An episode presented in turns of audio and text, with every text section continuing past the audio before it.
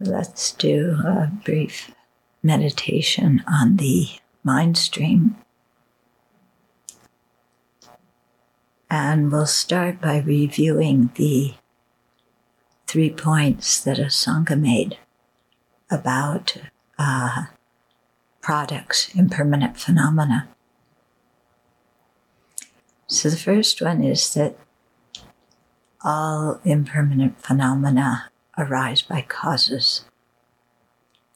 Let's take a minute and reflect on uh, the various impermanent things that you see in the environment around you and the impermanent things inside of you, different sensations, different feelings, different thoughts and reflect that they all have causes, that none of them arise without causes.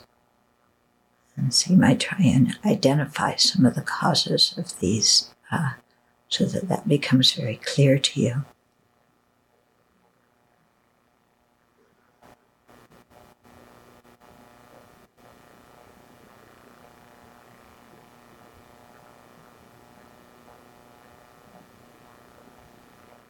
And the second point is that all those causes are impermanent.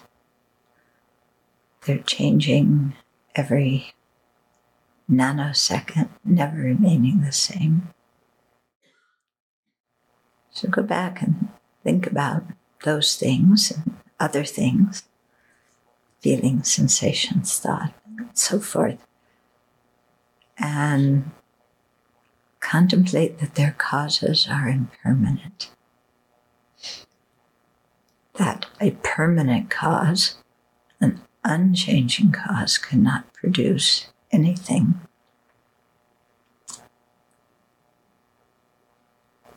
And so, if we think, have the idea of a permanent creator, then how can that creator act as a permanent cause for everything.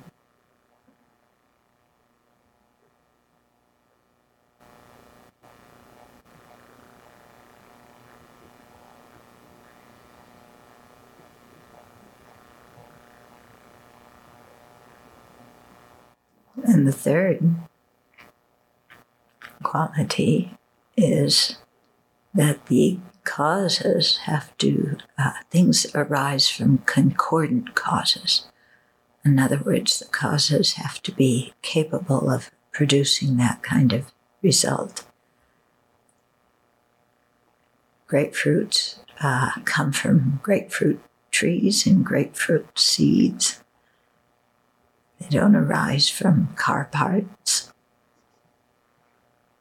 so whatever cause, whatever cause something has, it has to be not only something that's changing momentarily, but something that has the ability to produce that effect. In other words, not anything can produce anything.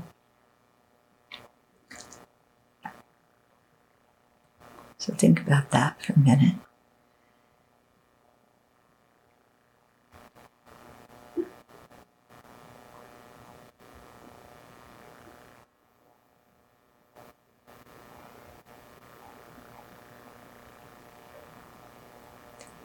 And then consider that the body, the brain are material in nature.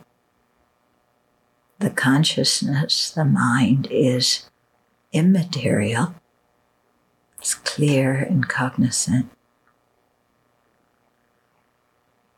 So these two things have completely different natures.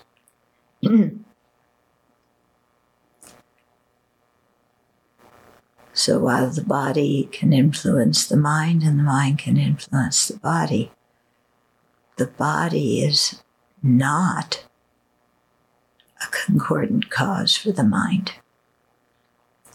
Something material cannot be the substantial cause that gives rise to consciousness.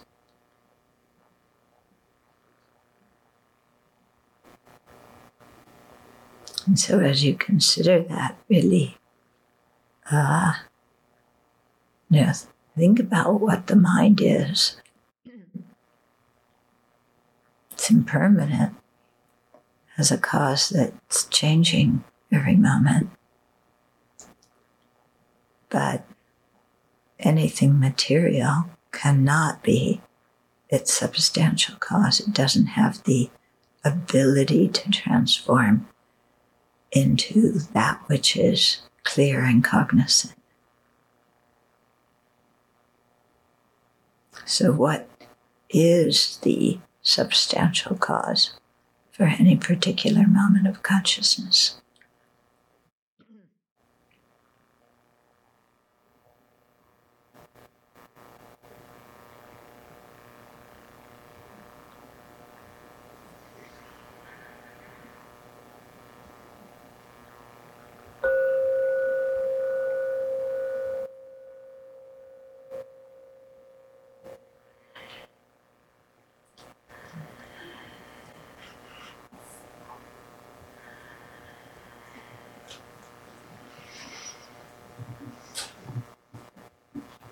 It's interesting, isn't it?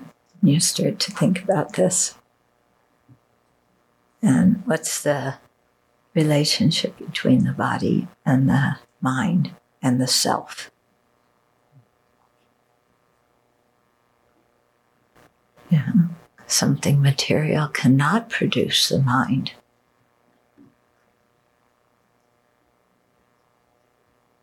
And yet, know, if we have one moment of mind coming from the previous moment of mind, one moment after another, yeah, then because it's a, a very stable continuum, all the moments of consciousness, they seem alike in that they're all clear and cognizant.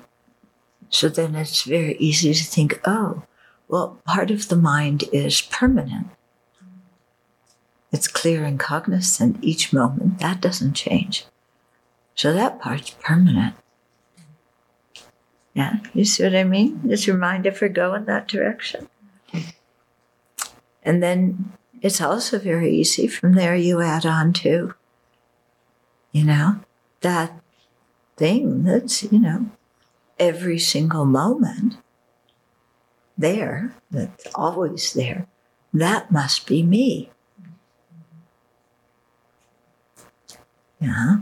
So then you get some idea of a self that is the mind stream that is also static and permanent because it's clear and cognizant every single moment. That doesn't change. So then you get a really uh, reified sense of self. Hmm. But then when you look, now, can the consciousness be the person? Well, the person does many things that the consciousness can't do. Person walks. The person plays hockey. The person types on the computer. The mind doesn't do those things. So the person does things that the mind can't do. So the mind and the person can't be exactly the same. We can't say my mind is me. And also, when we do say some things that have to do with the mind, where it seems like we are the mind, I'm thinking, I'm feeling sad, I'm feeling happy, yeah, I'm planning, I'm imagining. Yeah. So we say I there, but we actually say it only because the mind is doing those things. Is there an I that is separate from the mind that is doing those things? And if the mind is the person, then you know, we don't need to say, my mind is thinking. we say, I'm thinking. Yeah. And then if the mind is the person and the person is also walking, then we can say, My mind is walking.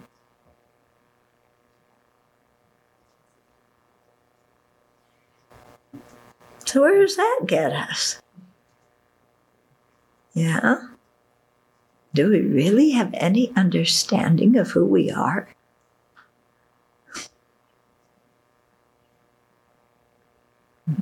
you begin to have some feeling that, oh, yeah, the self is just made up by mind. Just made up. Then our mind says, no, it can't be totally made up by mind, fabricated by mind. That's impossible. Yeah, there's something there that's really the mind, and there's something there that's really me. I don't know exactly how they fit together, but it's definitely not made up by mind. Well, then find some other way that it exists. If it's not made up, it's not fabricated by mind, how does it exist?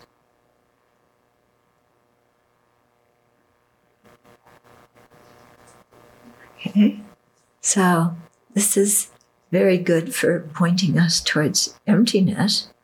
And it's very good for getting us to think about ex- when we say mind stream or continuity of mind, what exactly are we talking about? Yeah. Especially when you, we use the word stream, mind stream. Yeah, there it is, a stream going from yesterday to today. Yeah? Is our mind like that? Some kind of stream you can see?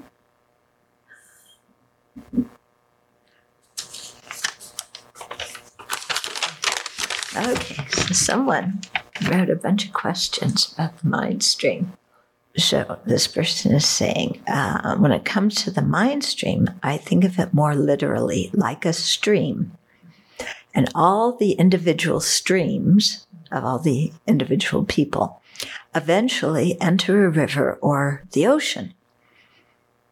So my question is, does the mind stream stay separate forever? And if so, when a mind becomes a fully awakened fully awakened like a Buddha with no obscuration, what keeps it separate from other awakened minds? And now you can get a sense of the New Age newspaper that says that we are all fragments of one cosmic mind and we will all merge back into being that one cosmic mind. Yeah, this is where it comes from. Okay, so, each mind stream is individual. And when someone's born, it's not that you get part of, it's not like uh, two streams. The physical analogy has limits. So it's not like a little bit comes off of this stream and a little bit comes off of this stream and, you know, and then it forms a, a new stream. Actually, I found out when I was in Israel that the, the, uh, Kabbalah idea of they have an idea of rebirth, and it's that you get portions of other uh, mind streams, kind of like a reconfigured reconfigured mind stream. Yeah. Well, why do we go ooh? But you know, who knows what we're getting from our previous life? Is it any better? Yeah. So the mind streams are separate. Then they say when you become awakened, yeah, in one way, all the mind streams are like an ocean in that they are all water. Okay. But each drop of water doesn't lose its own identity. Okay. So you have all these mind streams, mental continuities that go from polluted to, to pure. Yeah. And because all of the Buddhas have pure minds and they perceive the same things, it looks like a bunch, like they all became the same. Yeah. But each drop of water is different. It doesn't, you know, lose its its identity in that way. So all the Buddhas perceive the same thing. Yeah. And they all get along terribly well, you know. Tara's not going, gee, Manjushri, you're such a beautiful gold color. I wish I were like that. And Manjushri doesn't say, oh, but Tara, you know, you, know, I have to sit with my legs in the Vajra position and you get to relax a bit. I'm jealous. Um, you know, they don't have this kind of thing going on. So they perceive the same things. They're all omniscient. But, you know, they're the continuity of different transmigrators, of different sentient beings. Okay. And also at the state of enlightenment, you can have many taras, many yamantakas, many vajrapanis, many, you know, manjushris. So it isn't like one person becomes manjushri and then nobody else can be manjushri. Yeah. Somebody else, some other sentient being whose meditational deity is manjushri, practices that and then appears in that form. Okay. And all these Buddhas don't have, their whole notion of I is not like our notion of I. So it's not like, although they're the, these individual drops of water, each one saying, I'm here, move out of the way, I'm here, you know, recognize me, I'm different than everybody else. Yeah. So the, the Buddha's whole notion, they use the word I, but the way, their whole notion of what that word refers to is completely different than our notion. They don't perceive it as some individual personal identity that is special and distinct from everybody else that's got to you know, prove itself in some way. Okay. So, because there are so many sentient beings, does this mean there are countless eternal individual mind streams? Yes. Okay. So I know the mind stream is fluid and highly influenced by many factors, but what keeps it separate from merging into a bigger stream? Okay, so here's, you can see the problem of an analogy that refers to physical things. Because an analogy is not exactly the same as the thing it exemplifies in all aspects. If it were, then it wouldn't be an example or an analogy. Yeah. So when we're making a physical analogy to something that is not physical, yeah, don't imbue the, uh, you know, the mind with physical qualities. Because it's not gonna, yeah, you're not gonna get a, a little bit, you know, break off from this mind and from that mind and flow into the other mind, into a bigger mind, and then break off from that like a stream coming up, you know, coming out of a lake or something like that. Not like that. Okay. Yeah, so there's there's nothing that keeps it from merging into a bigger stream because they're not physical to start with. Yeah. Okay. Or maybe I can look at it from the angle of the, of the stream stays separate, but all the streams are made of water, which is the true nature of mind, Buddha nature. So, yeah, all the streams have Buddha nature, Okay. But one person's Buddha nature is not the same as the other person's Buddha nature. Okay. They're different, aren't they? Like one person's body is, everybody has a body, but not everybody. My body isn't your body, and your body isn't my body. Okay. Now, part of Buddha nature is the empty nature of the mind. So you couldn't say, well, but that's the same, you know. To a mind that is directly perceiving emptiness, the emptiness of one mind and the emptiness of the other mind do not appear distinct. They just appear to be emptiness. But when we're talking on the conventional level and we have, have to use words and concepts, yeah, then we say one person's, you know, the emptiness of one person's mind is not the same as the emptiness of the other person's mind because they're perceived, uh, you know, different people realize their own Buddha nature. Okay, does that help? Okay. Now, so we're on 175.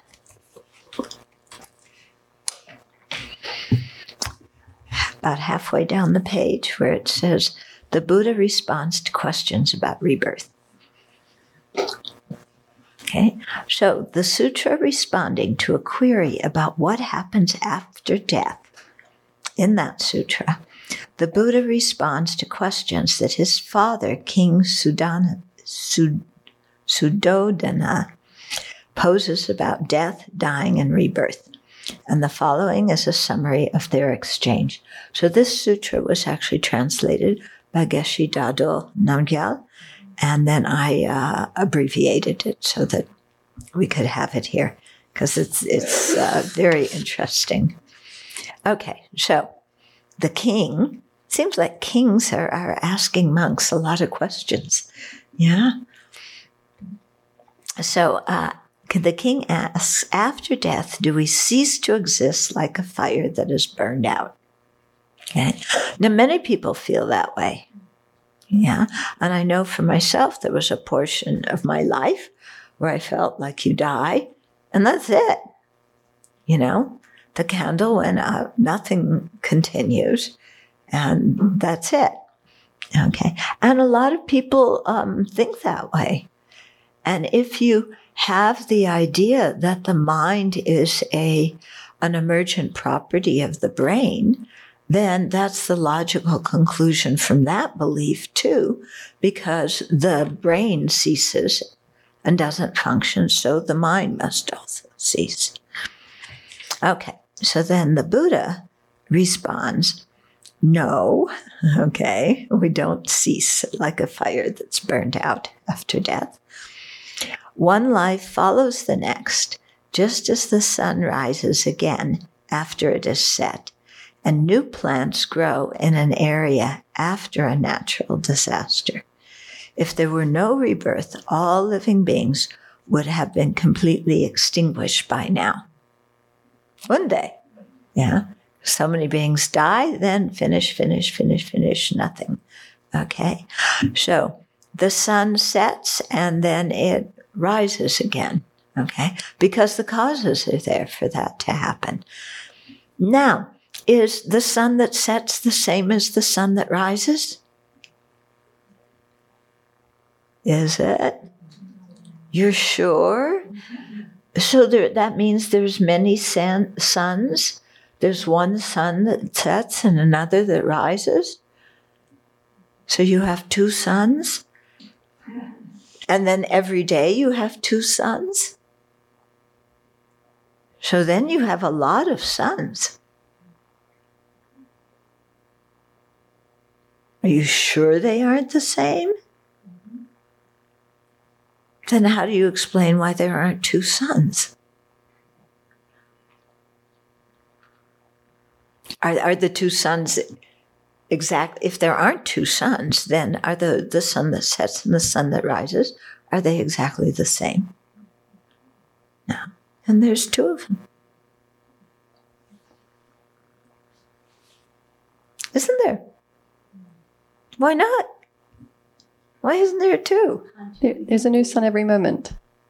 What? There's a new sun every moment as it's changing moment by moment. Yes. So it's, it's a new sun. So you have two suns. One that's set, one that arises. Actually, you have more. Yeah, you one have- that's set, one in the middle of the night, and one that rises. Well, yes, you have a new. You have many suns every every second. It's just- Yes, yeah. you have many, many suns. Yeah. Yeah. So wh- when they say that they're studying the sun, which sun are they studying? There's many of them. What does that mean? Not even one. But I see one. Yeah, I see a sun. The sun's there. You're telling me the sun's not there? You're not telling me that. So the sun's there. Which sun is there? No, the sun's not there. Oh. so if there's no sun, then what what set in, at nighttime and what rose the next morning?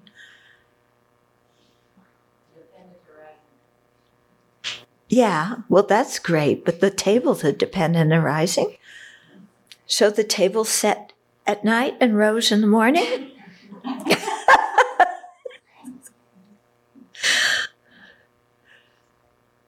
okay, think about it. How are you going to explain this? The basis of designation changes moment by moment. The label continues to be the. Are you sure? No, of course not. But but it's a very good microphone. Hmm? But the sun looks the same. Yeah, so what do you mean it changes? Looks exactly the same. Didn't say the sun changed. I said the basis of designation of the sun changes moment. Okay. So that means that the basis of designation of the sun changes, but the sun is permanent. A label sets at night and rises in the morning?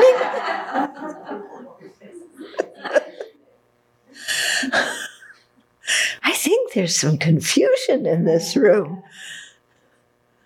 Okay. So think about it. Yeah, we'll continue, but put it in your notes and try and figure out what's going on here. Okay.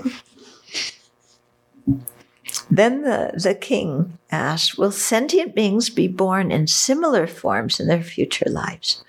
Or can they be born in other forms that are different from their present ones? Okay. So are we all going to be humans in our next life? Are the kitties all going to be kitties?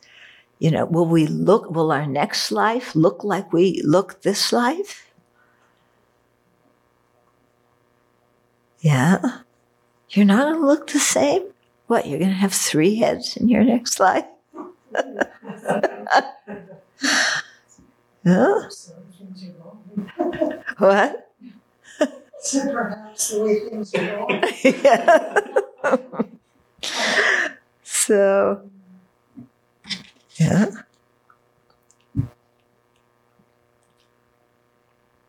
So, you know, we have this is the 14th Dalai Lama. Yeah. So there were 13 before him. Are they the same person? They're different people. So then the 14th, the Dalai Lama is not in the continuity of the 13th Dalai Lama because they're different people. Hmm? Pervasion.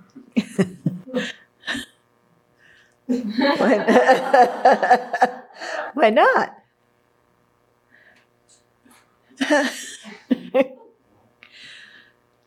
Huh? Yes, the 14th Dalai Lama, the same person as the 13th. No. The person imputed independence upon the five aggregates, and if the aggregates have changed between life, between one, one ceasing and then the next life taking, then they're not the same person because the aggregates are different. So they're two different people. Yeah. So then there's no continuity of the person from one life to the next. So what carries the karma?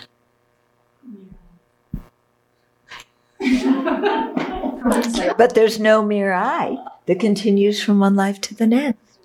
Lama Tsongkhapa says there's there's the general I, which uh, covers all the lifetimes of the individual mind stream, and then each lifetime there are, I don't know the term individual Yeah. I or Yeah, specific I's. Yeah, so they're like in particularities of the general one. Yeah. But but when but when the Dharma students meet the child who's said to be the incarnation of their teacher, they all look at that child and said, This is my teacher. So their idea is very much that the incarnation is the same person. Yeah.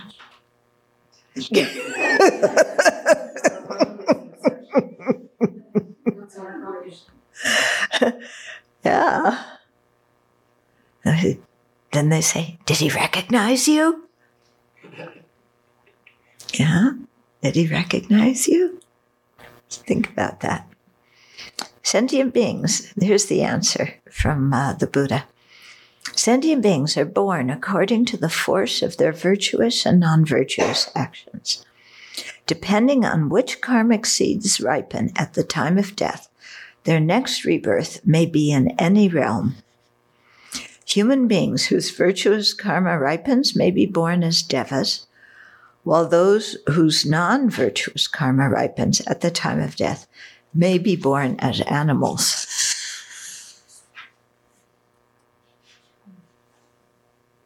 So then, if uh, if Upeka was a human being in his previous life, is he the same person now? Because cats are, you know, all living beings are considered persons, even grasshoppers. Yeah? So is he the same person?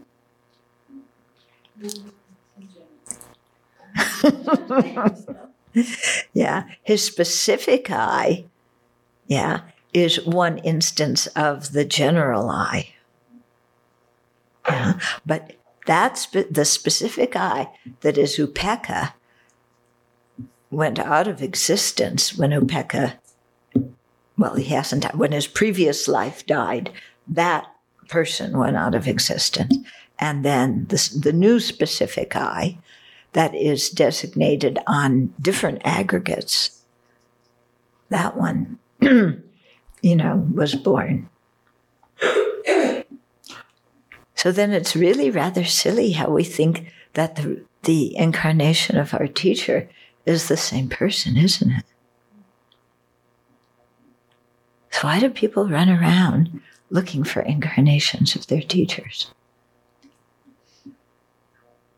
Venerable Jigme is going.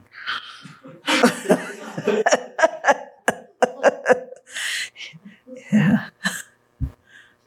Think about it. In the future, do sentient beings have the same family members as in this life?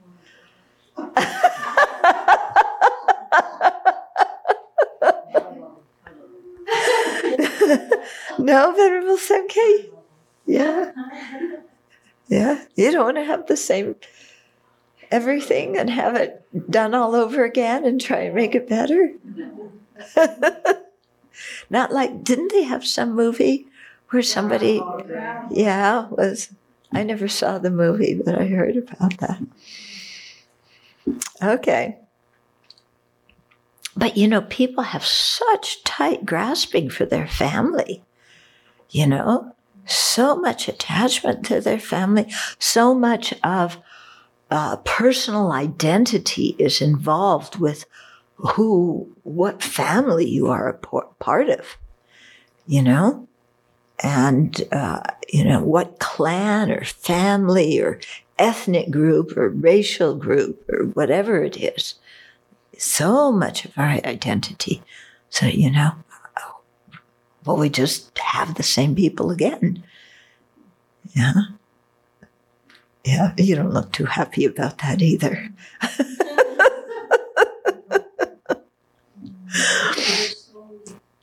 Yeah.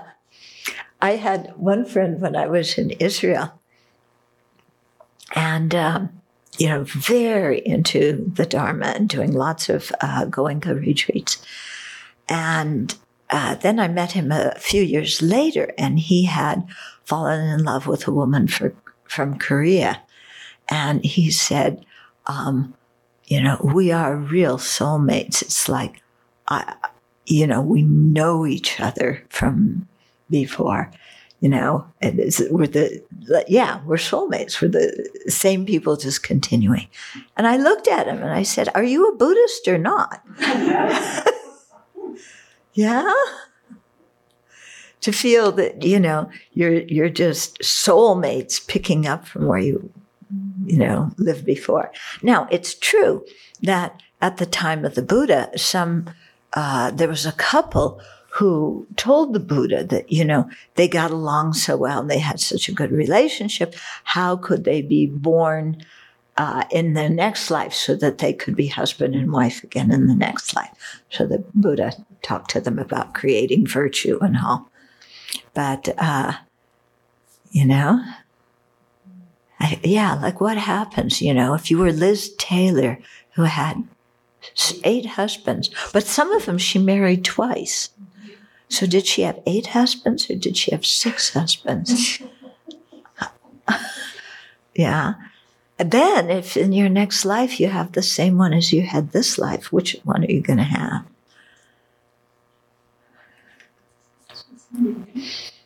Okay, so the Buddha said, no, we consider ourselves relatives and recognize each other based on our present bodies. That's the whole thing. This whole feeling of I belong to this family. I am this person. It's all dependent on the body. And the whole idea of blood relationship that somehow having the same genes makes you closer than to anybody else. But that's presupposing that we are our bodies. Yeah. We aren't our bodies. So why do we feel closer to some beings than others? What what makes that happen? Familiarity and, and attachment, yeah, and sort of that's what it boils down to. Yeah. We make up some something. Yeah. So we know the person very well. We're quite attached to them. We, you know, create this feeling of, you know, we are solidly, you know, hooked together, eh, you know, unable to be separated. But, you know, if we look at the Buddha's teachings, he talks about this, you know, you're, you're a relative in one life, and your next life, you're born in totally different realms, totally different universes. You may not see each other for eons. And when you do see each other, you don't recognize each other. Yeah, because we were all each other's parents and everybody else, you know. Did you recognize anybody when you came here? I remember, you know, on the planet, ooh, goo, goo. you know, 15 eons ago, you were my first grade teacher. You know, we don't remember any of that. Or, you know, we, we were, we were, um, bee, no, wasps born in the same hive. Yeah. Or ants coming from the same queen. No, we don't recognize each other. But it's interesting, isn't it?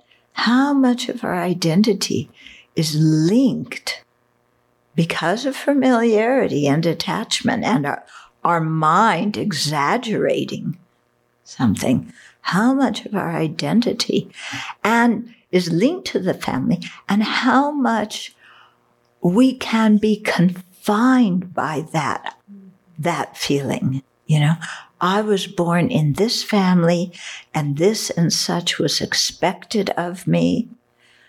You know, and all my ancestors did this. And so I need to continue the, the line. Yeah. So you meet a lot of people who feel so much pressure from the family to do the same kind of work that their parents did. Yeah. Or live the same kind of life that their parents lived. Yeah. And we think it's completely natural and reasonable. But that's made up by mind too, isn't it? Yeah. Totally made up by mind. When we pass, okay, so we know we consider ourselves relatives and rec- recognize each other based on our present bodies in this life. When we pass away, we relinquish these bodies and take new ones. We will be unable to recognize each other and have no basis on which to consider ourselves relatives then. Yeah. Okay, then the next question Are people born in the same economic class with the same wealth or lack thereof as in this life? Okay. Sure. A what? A kingly, kingly question. Right, yeah, the king, like, next life, am I going to have all this money? And that's why, you know, in some countries, they burn paper money. Yeah, because your real money stayed here and your relatives fight about it. So your relatives then buy the paper money, which is uh, worth less. You know, they don't give you the same value as they took from your inheritance, from their inheritance. They buy you money from the bank of hell. You know, they don't buy you money from the bank of Brahma, you know, thinking that you'll be born in, in the Brahma realm. They buy you money from the bank of hell and then burn it. And you get all this pollution. Yeah. You can see, you know, where these customs come from, how, how the mind, you know, makes up these things. And like the, the, um, the mummies in Egypt, how they put all these things that you might need in your next life in the, how do you say it, sarcophagus? Sarcophagi? Sarcophaguses? yeah, you put them in there. And, but if they really went to the next life with the Pharaoh, why are they still there when, when they're dug up a, a couple of millennia later? Even within this one life, we see affluent people become poor and the poor become wealthy. Our socioeconomic status is temporary and impermanent. Ah, but I have a position in the government now with lots of power, and you're telling me in my next rebirth I could be born as one of those migrants at the southern border that they won't let into this country.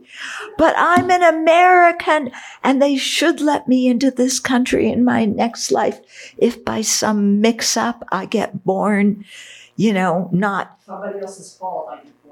yeah, it's somebody else's fault, right? it's Obama's fault. You know, we know everything's Obama's fault. Yeah. But, you know, think about it. If we really thought, you know, the people that we want to exclude, what would happen if we were born in that group? Huh? And so, so you think, you know, of the Nazis and the Jews, and then the Jews and the Palestinians. Yeah. And the, what are the, the two tribes in, in Africa? Tutsi and, and Hutu. Yeah. So, yeah, what happens if you're born in the other one in your next life? And what would happen if you knew this life that you would be born there in your next life? wouldn't that change your whole attitude towards that group? If you were a Ku Klux Klan member and you knew you were going to be born black in your next life, you know, you could say that guy would freak out and commit suicide. But if he does, that's just making him, you know, be born quicker like.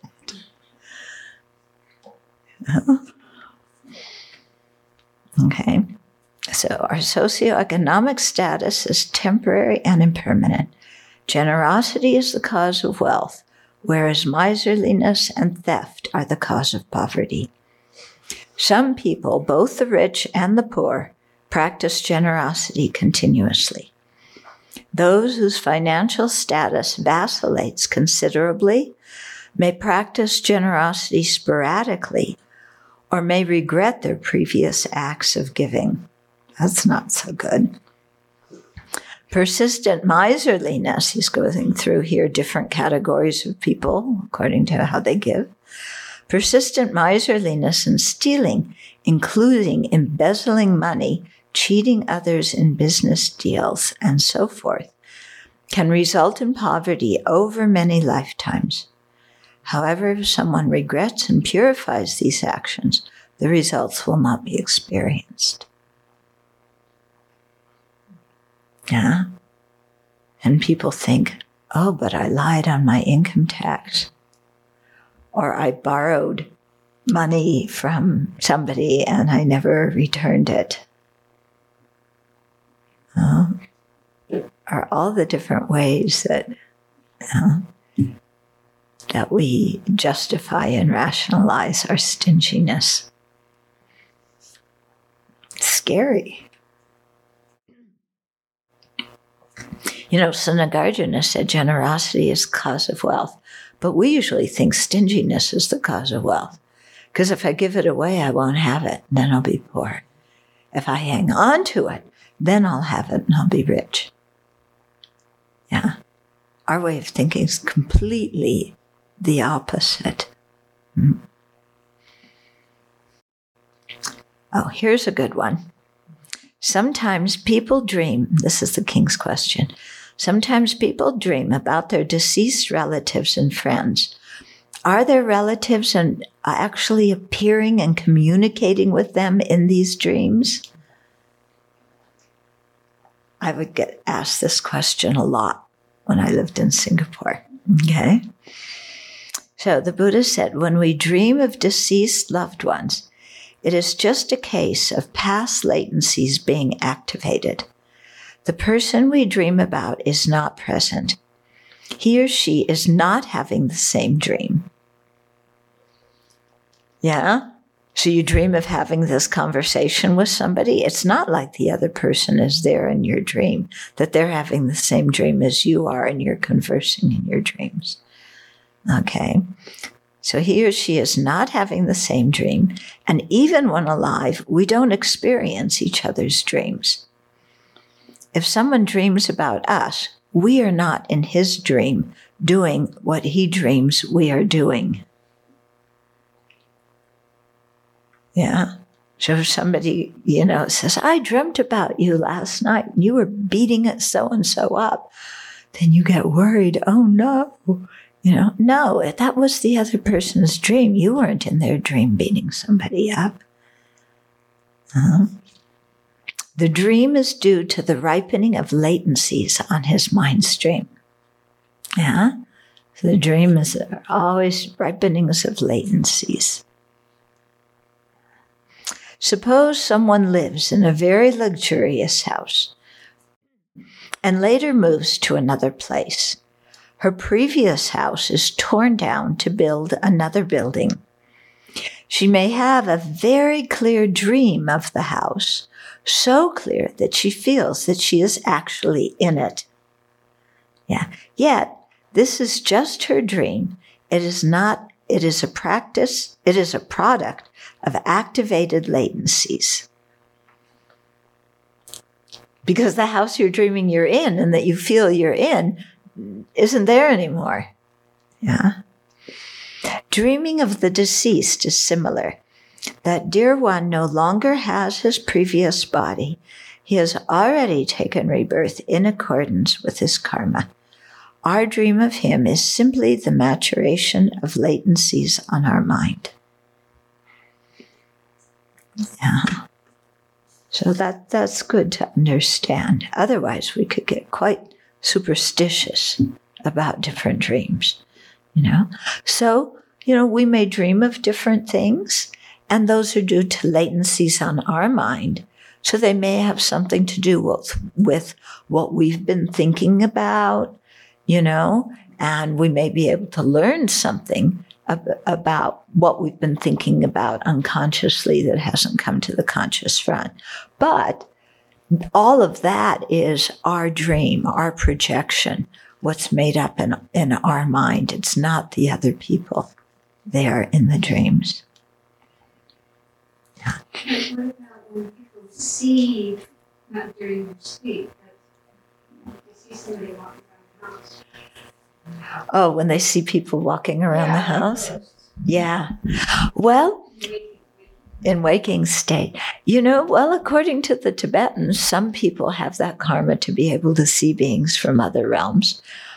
So some people may see that, but it could also be a, a latencies, you know, projection of latencies. Yeah. In the same way, like, um, you know, you can have two people in one situation and one person is totally paranoid about what's going on and the other person is completely fine. And, you know, both of their experiences, you know, have to do with their karma and the ripening of latencies. Yeah? But there are some people who can see these kinds of things because, because of previous life karma or because of powers uh, due to samadhi.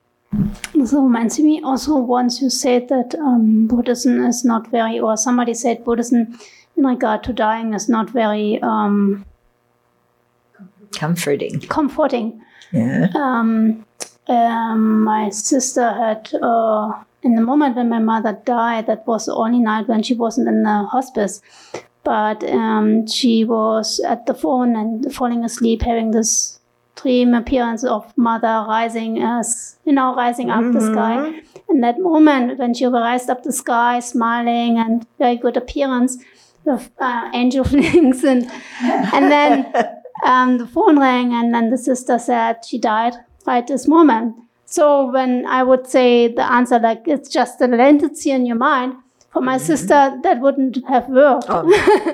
because No, it was no. very pleasing to her to know, okay, she died in a very good sense, and Yes. um, yeah. Yeah, I think I, I once asked one Lama about that when people ask me about their dreams and they want to know is it true, is it real? And his answer was help them interpret it in a way that will aid their Dharma practice. Yeah. So for your sister, thinking like that is very, very healing. And it would not be beneficial for her to say, oh, that's just a latency on your mind stream it's better that she has that dream and she and she has that sense of of being of closure and healing because of it. You know, if she had the dream of her mo- her mother rising up and then saying, "You didn't wash the dishes," and scolding her, then you could interpret the dream in a different way, you know, to help her. Yeah. Okay. Um, so next question. Sometimes people offer and dedicate. Oh, let me go back to that first question. When I lived uh, on Butterfly Avenue at the center there in Singapore, then the neighbor, uh, the next house over, somebody in the neighbor's house passed away. And, uh, you know, they always have a wake in the house and the, you know, everything. So the, the body was there and it was the day or the next day, that, you know, the person had died. And then I wound up talking to one of the family members, to one of the, the young women, um, I don't know, niece or something of the person who died. And I said, you know, how are you? And, then she told me the story. She said that she was with all the relatives and then uh, she went out to uh, get something, you know, for them to eat, or, you know, she went out for some reason. And when she was walking out through the house, through the kitchen, she tripped uh, over a bucket, knocked a bucket over. So there was the sound of the bucket knocking over. Then she got what she had needed and came back in the room. And the relatives were all going, you know, whoever it was who died, she's there. We heard her. She was in the kitchen. Yeah. She was mixing something and doing something with the bucket. And the relatives were all sure that the person who had died was in the kitchen. And the woman who tripped, she told me, you know, I just tripped and I tried to tell them, no, I was me tripping over a bucket. And she said they wouldn't believe it. they were insisting it was the deceased relative who had come back to them. Okay, next uh, question. Sometimes people offer and dedicate food and drink to their dead relatives, so they will have these to consume for a long time. Does this help the deceased relatives? Okay. When the first day, when I, you know, I, I was told to go to Singapore, I got, you know, a message and it was like, go to Singapore, do not pass go, do not collect $200, get on the next plane. So I arrive in Singapore and I'm taken to this temple and I arrive in the seventh month. Okay. This, um, the seventh month is the month where they have the Hungry Ghost Festival. Yeah. And again, it's this idea that all your relatives were reborn as hungry ghosts. And they do all, you know, different things. But uh, anyway, I, so I walk into this Buddhist temple yeah. And in, I go to prostrate to the Buddha. And in the, the main room, there's row upon row upon row of human effigies sitting at tables with dishes of splendid food in front of them. And I'm going, You didn't see that when you lived in Singapore? Oh, it was the first thing I saw when I when I went there, you know, in the seventh month. And I'm going, what in the world?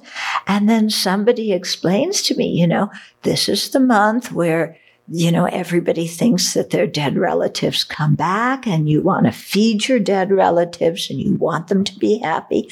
So they all bring food and, you know, they have these effigies that are just as big as human beings, all lined up, you know, kind of like, you know, a big long table after table after table, and with all this food in front of them.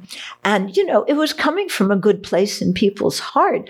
They wanted, you know, their relatives to be nourished and be happy. And they want, it was done as a way of respecting their relatives.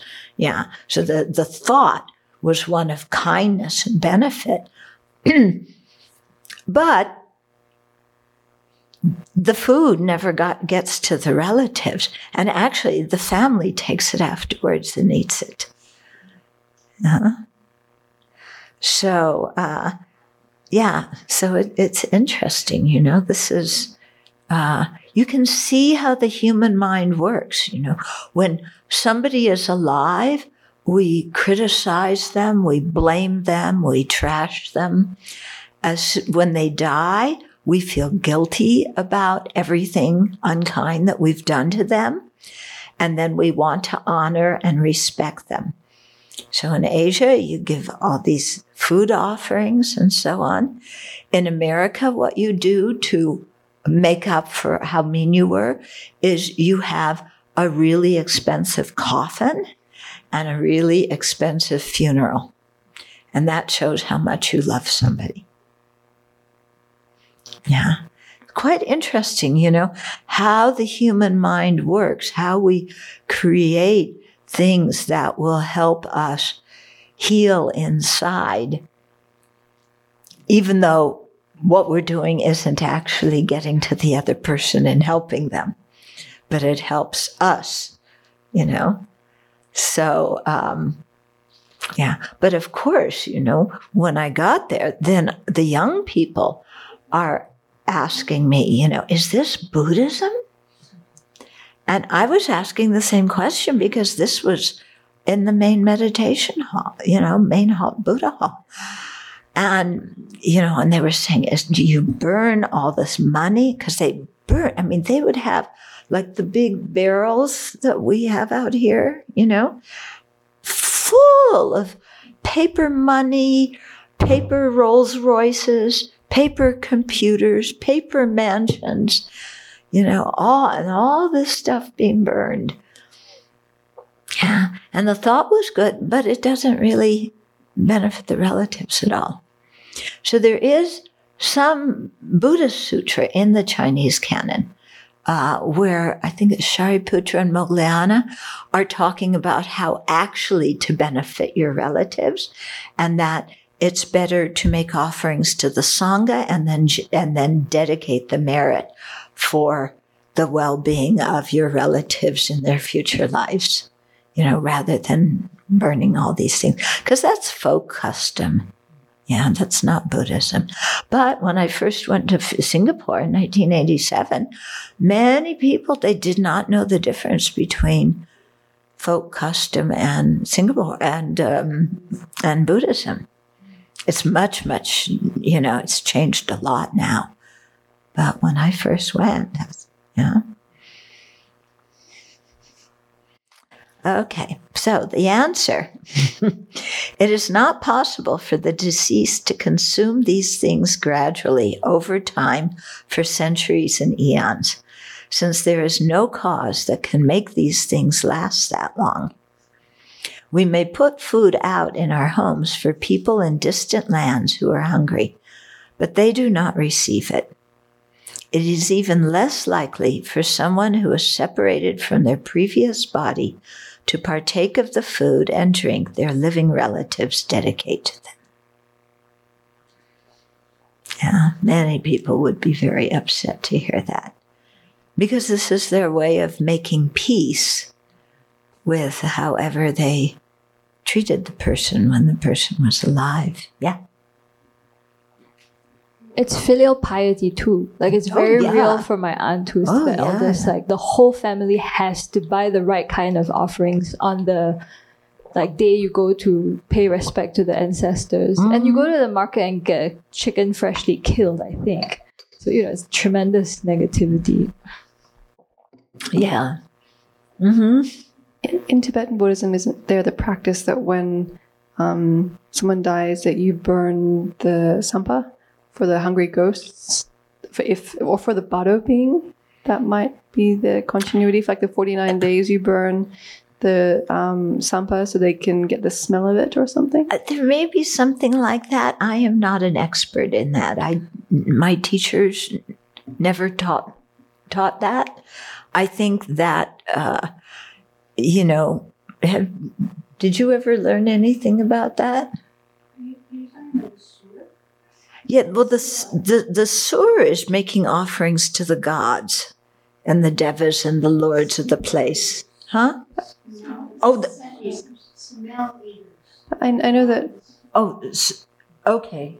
Sure. Oh, sur, yeah, that's to to um, yeah, yeah, smell eaters. Okay, so they're yeah, yeah. Sorry, I was thinking of the one where you go up on the mountain and throw the tsampa. Yeah, that one's offerings for the devas and things. But the sur is offerings to yeah to smell eaters. As when when one of my friends' grandfather died, uh, she, for the forty nine days, she was offering um, this burnt tsampa for the smell. I think for the bardo beings. I was Yeah. Yeah. I, I don't know how all of that works. You know, I mean, there's beings born in the bardo for sure. And there's beings, you know, who, who could be smell eaters. Yeah. But does that mean that our dead relative is the bardo being who's picking up those things? Okay. Because Tibetan Buddhism, you know, the Bon tradition was very strong. And uh, when Buddhism came in, they took many of the Bon thoughts and rituals and gave them a Buddhist twist. Yeah. So, and I know that there's, uh, you know, different lamas. I don't know. Sometimes some Nyingma lamas may do these rituals or Bon lamas. Yeah, Nyingma. Yeah. And that makes sense because that was the first, that was evolved from the first people who came, the first Buddhists who came in, in, you know, brought Buddhism to Tibet. Yeah, I saw one movie they created, they made about, um, forget what it was called, but you know, it was about Tibetan Buddhism and people dying and all the rituals for the dead and making offerings to the dead and things like that. But whether that's to be taken literally or whether it is, you know, we have this from a Buddhist sutra. Yeah, that's for individuals to decide what they believe, I guess. When we do the Sur practice here, um, then we offer the incense and the um, tsampa and such, and precious pearl, and so then you um, develop compassion and you offer these and think of them that they may receive it, and so you mm-hmm. draw them to your mind. And then you have the opportunity to give them some dharma as mm-hmm. well. So the, most of it happens in your mind, right? So you mm-hmm. change your relationship to um, those beings, and I think that's the transformative. Yes. Yeah. I think a lot of these things where you're offering outside is actually a method for us to create merit. Yeah.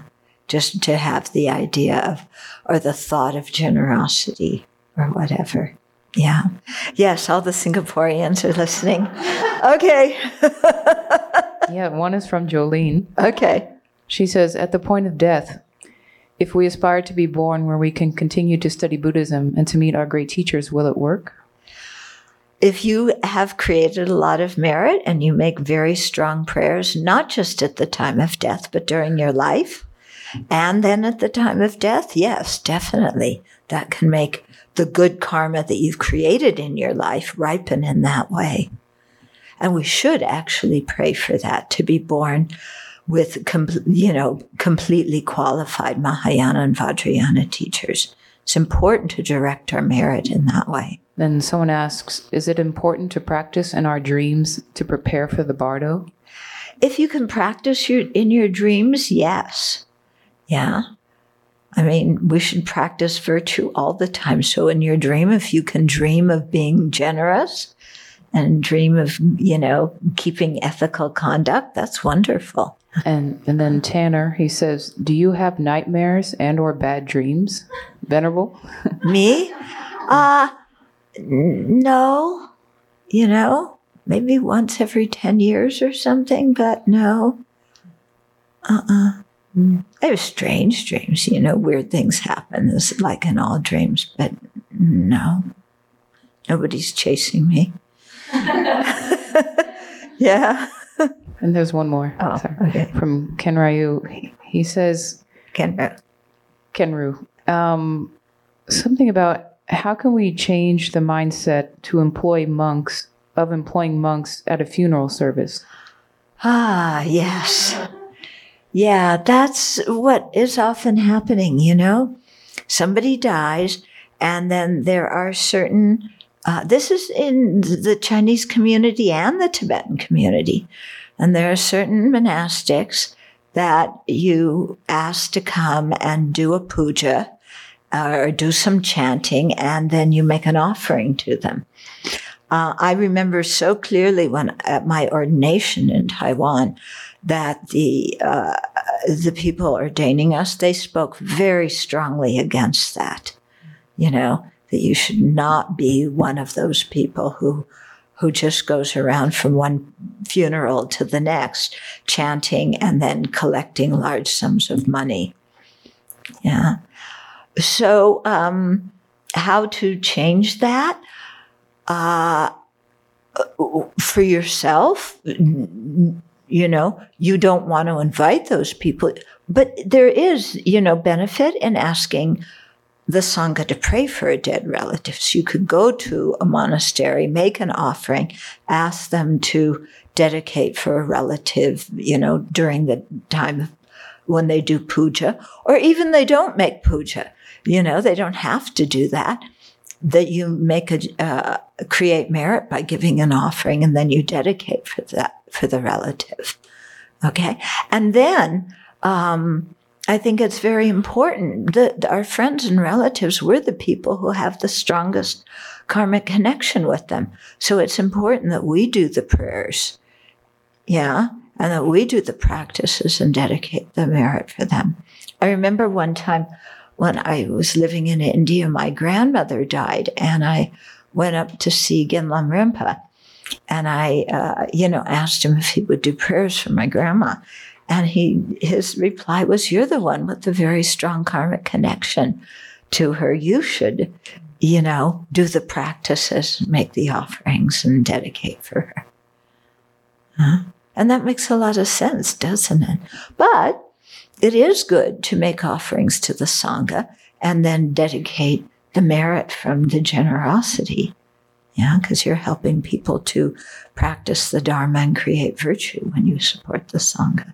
Uh, my, my question actually goes back to the introductory reflections on the mind stream. Mhm. And I'm sorry if maybe you addressed this in previous week when I wasn't here, but I was wondering about, you know, the sort of a backlash against or, you know, dislike of uh, the idea of mind body substance dualism because, you know, going back like historically to Descartes' presentation and the argument against it and his inability to really find or clearly, clearly describe a sort of mechanism of interaction between mind and body. Mhm. So, from the, our, from the Buddhist perspective and the sutras and in general philosophy, uh, what's what's what are we able to say in that regard? And do we just leave the question kind of? Yeah, I think there we have to uh, look at, look to tantra, you know, because tantra is where they talk about the interaction between the different levels of body and the different levels of consciousness. So then, there, when we have the extremely subtle mind and wind being of one nature, Yeah. so then how is that not contradictory to the idea of um, mind body But- being distinct? Okay, because usually when we think of the body, it depends how you define body. If you think of body as something that is material, yeah, the extremely subtle wind is not material. Yeah, you can't see the extremely subtle wind buzzing around. It's not made of atoms and molecules, it's something way, way subtle. Yeah. So it's it's kind of when you talk about the subtlest body, you know, because that's the one that manifests as as the the uh, the Buddhist Sambhogakaya, yeah, the resource body. But uh, you know, is a Buddhist Sambhogakaya in the Pure Land? Is that made of atoms and molecules? Yeah. Okay. But so I think my theory is that somehow, I mean, the winds are what uh, create a link between the consciousness and the gross nervous system. That's my theory. Yeah. Isn't the very subtle wind categorized as form of the different kinds of phenomena? It is form. It's a subtle kind of form, but it still is form. Yeah, but the dev- but that's why I said if you consider it matter, Not it's matter. it's no. not matter. It's not material. Yeah, but it would be considered form. But it's you know that extremely subtle kind of of form is not material. I mean, it's one nature with the mind. You can't separate the two of them. Yeah. You can't say, oh, there's mind here, and then we glue something material onto the mind. Yeah. Yeah, and one of my teachers was saying, strictly speaking, then the formless realm isn't really formless Yeah. Yeah. Because there is that. There's always that very that subtle, subtle form. mind. Yeah. Yeah. I've, my teachers have said that too. But there's a lot to think about here, huh? Um, I have. Well, it must be Mahayana. I mean, it must be in the Tibetan canon. That doesn't mean that that it's a Mahayana sutra, but yeah, it's from the Sanskrit tradition because Geshe-la translated it from Tibetan.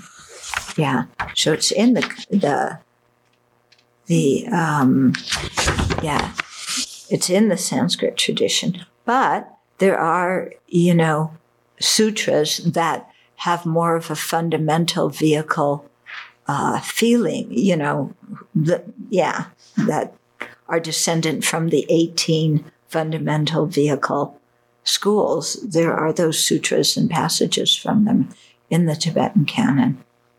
So this may be something along that line. But I don't think uh, it would contradicts anything that that we've learned at all.